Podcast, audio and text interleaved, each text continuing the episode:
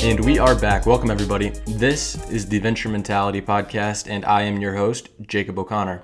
Unfortunately, this episode is going to be a little bit on the shorter end. I have to get to class, then after that, I will be catching a flight to go back home. Um, I've been at college for about a month now, and I've been loving it. Um, getting a lot of great stuff done, meeting a lot of amazing new people that are opening up some new resources for me. Um, I don't know if you guys had seen anything that had been posted, but I have been learning how to actually hand make my own t shirts that I'm selling um, on the store. So, learning the whole printing process as well as um, implementing new designs and, and things like that. It's been really interesting and fascinating for me to learn about and to you know be able to do. I think that a product, whenever you're able to say that you know it was handmade by you, and you're able to add that extra touch of having been that invested into the process.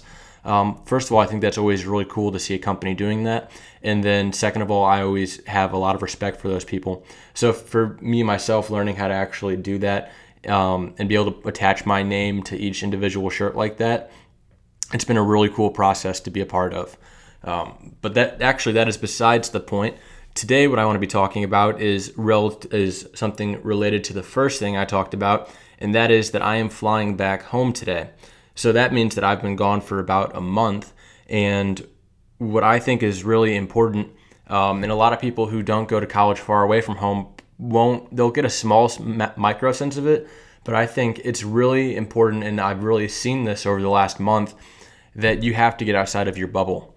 And I know so many people um, say, hey, I was born and raised here, I've lived here all my life, and they have a lot of pride behind that. But I think that you have to get outside of your bubble, you have to get outside of your community to really understand what else is out there.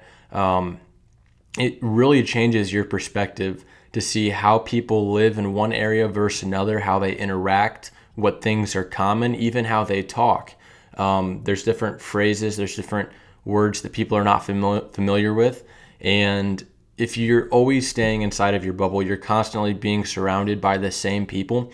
You start to you start to have the same kind of mindset as them. Um, you start to believe what what they've been taught. You know, if you grow up in a rural community, then you probably think that farming is the only thing that there really is, and that you've been destined from a young age to be a farmer. But if you grew up in a rural area and then you moved out to to um, like Arizona or to uh, or somewhere else where they just live a different lifestyle, it can really open your eyes to what else is out there.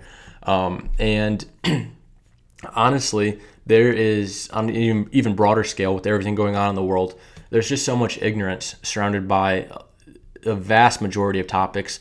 And I'm not going to get into them. I don't think that, that would be um, very beneficial. I'm still, you know, ignorant in some spots myself, but all I know is that by giving getting yourself into different communities, not even the same type of community every time. If you lived in an upper class community in one city, if you go on vacation or something, try and go to a more impoverished place. Try and go on a mission trip. Try and go places where you can see, quote, how the other half live.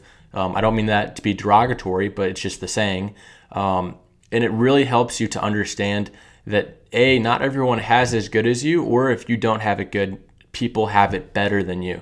And so being able to see both sides of that story is absolutely vital to creating a healthy outlook on the entire world and your perspective in general.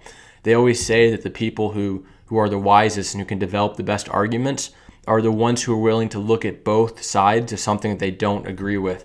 If someone is so strongly uh, set in their ways um, regarding regarding a topic, whether it be political, economic, moral, the people that are willing to at least try and understand the other side without jumping in with their bias and without um, completely just shutting it out because they don't believe it, those are the ones who start to understand what is actually going on. And those are the ones that can really create change.